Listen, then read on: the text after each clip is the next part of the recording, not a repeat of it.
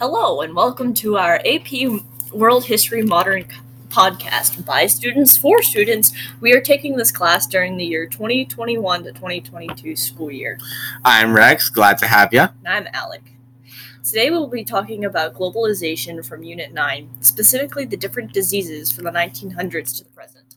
How diseases spread and their symptoms are important to understand because one of the consequences of globalization is that you can contract them no, no matter where you are when learning about this topic, it would be it would it would have been very useful to know what the diseases were, how they spread, and what their symptoms are.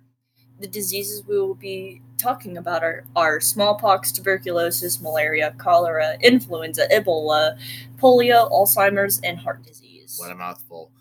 To get started, let's talk about the causes of the diseases. For the, for the first one, let's talk about smallpox, the bane of Native Americans around the early settlers, and well known for the cause of the death of Pocahontas. Smallpox is contracted via face to face contact and contact with contaminated surfaces. That would include tables, chairs, and other objects passed from person to person. Symptoms include fever, headache, severe fatigue, severe back pain, rash first on the face, then on the arms, and then overall discomfort. There are currently no known cures for smallpox, nor are there any known treatments, basically you're just going to have to deal with whatever comes. However, there are plenty of vaccines um, that have been introduced and have almost completely eradicated smallpox from um, our daily lives. So the chances of actually getting it are very slim. Uh, the second disease we're going to look at is tuberculosis, also known as TB. Symptoms include chest pain, coughing, coughing up blood, loss of appetite, muscle loss, and shortness of breath. TB is spread through extended exposure to somebody who already has it. It's also easier to contract if you have been infected with HIV due to the way the virus suppresses your immune system. TB also has some vaccines available to prevent it, and there's some treatments to help you if you do end up catching it. Next up on the list is malaria. It's only spread through mosquitoes, a blood transfusion, or organ transplants. Basically the same thing, right? This disease is one associated with poverty. Symptoms include pain in your abdomen or muscles, chills, fatigue, night sweats, shivering, nausea, fast heartbeat, headache, mental confusion, and unhealthy looking pallor or how pale you are. Mm, sounds lovely. Uh, yes. Uh, next up, we have cholera. This disease is spread from contaminated water. Symptoms are nausea, severe diarrhea, vomiting, dehydration, and water electrolyte imbalance.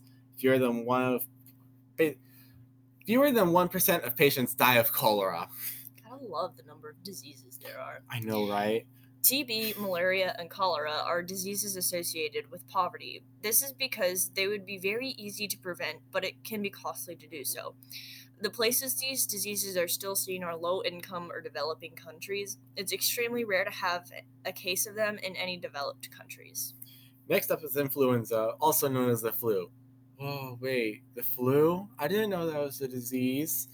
Uh, symptoms vary from just a stuffy nose to muscle pain, chills, loss of appetite, and body aches.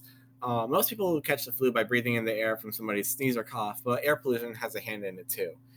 Influenza typically resolves on its own, though there are annual vaccines that you've probably had to get for most of your life. Sixth on the list is Ebola. This disease had an outbreak in uh, Africa in early 2014. Symptoms include mental confusion, chills, eye redness, abdomen pain, joint and chest pain, coughing up blood, and possibly internal bleeding, among other things. It's spread through contact with someone who already has it. There is no other way to get it. Uh, rolling on over to polio, let me tell you, this disease is not coolio. Okay, then.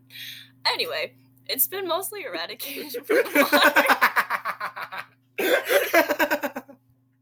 it's been mostly eradicated from the modern world, though if you are unvaccinated, there is still a chance of contracting it. Symptoms include fatigue, muscle weakness, muscle loss, headache, nausea, and slow growth. it spreads, Nausea's hilarious. It, I know, it, it's bad to laugh, but you know what? Mm-hmm.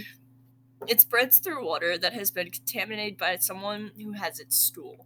It can be spread through um, the contaminated person sneezing or coughing, though that is a much less common way of contracting it. Not everyone dies of, dies of polio, but its effects are permanent. The last two diseases on this list are Alzheimer's and heart disease, which are both caused by living the long and hard life. The only cure for heart disease is a heart transplant, and there's no known cure for Alzheimer's, although experts are currently working on finding one. Basically, you only have to worry about these ones if you actually live a long life, meaning you're mm-hmm. mostly healthy for most of your life. It's a lot of diseases. Yeah. Good thing there's treatment and vaccines available to counteract them. As mentioned before, many of them are either eradicated or close to it. Even if someone contracts one of these diseases, not including polio, Alzheimer's, or heart disease, they will most likely survive. Simply, we sound like people on commercials currently. Currently, we do. Yes. Except we're not speaking like super lightning fast because that would be really annoying. Yes, it would. Okay. So that concludes the disease part of our podcast. Uh, if I had to give any advice to people, it would be to learn the format of the SAQs, like the ACE system that Tweary teaches you, and use that for your DBQs and LEQs, just longer. And then, though conclusions aren't needed, they make you sound smarter, like you actually know what you're talking about. So, yeah, those are cool. Uh, we hope you enjoyed, or at the very least found this helpful.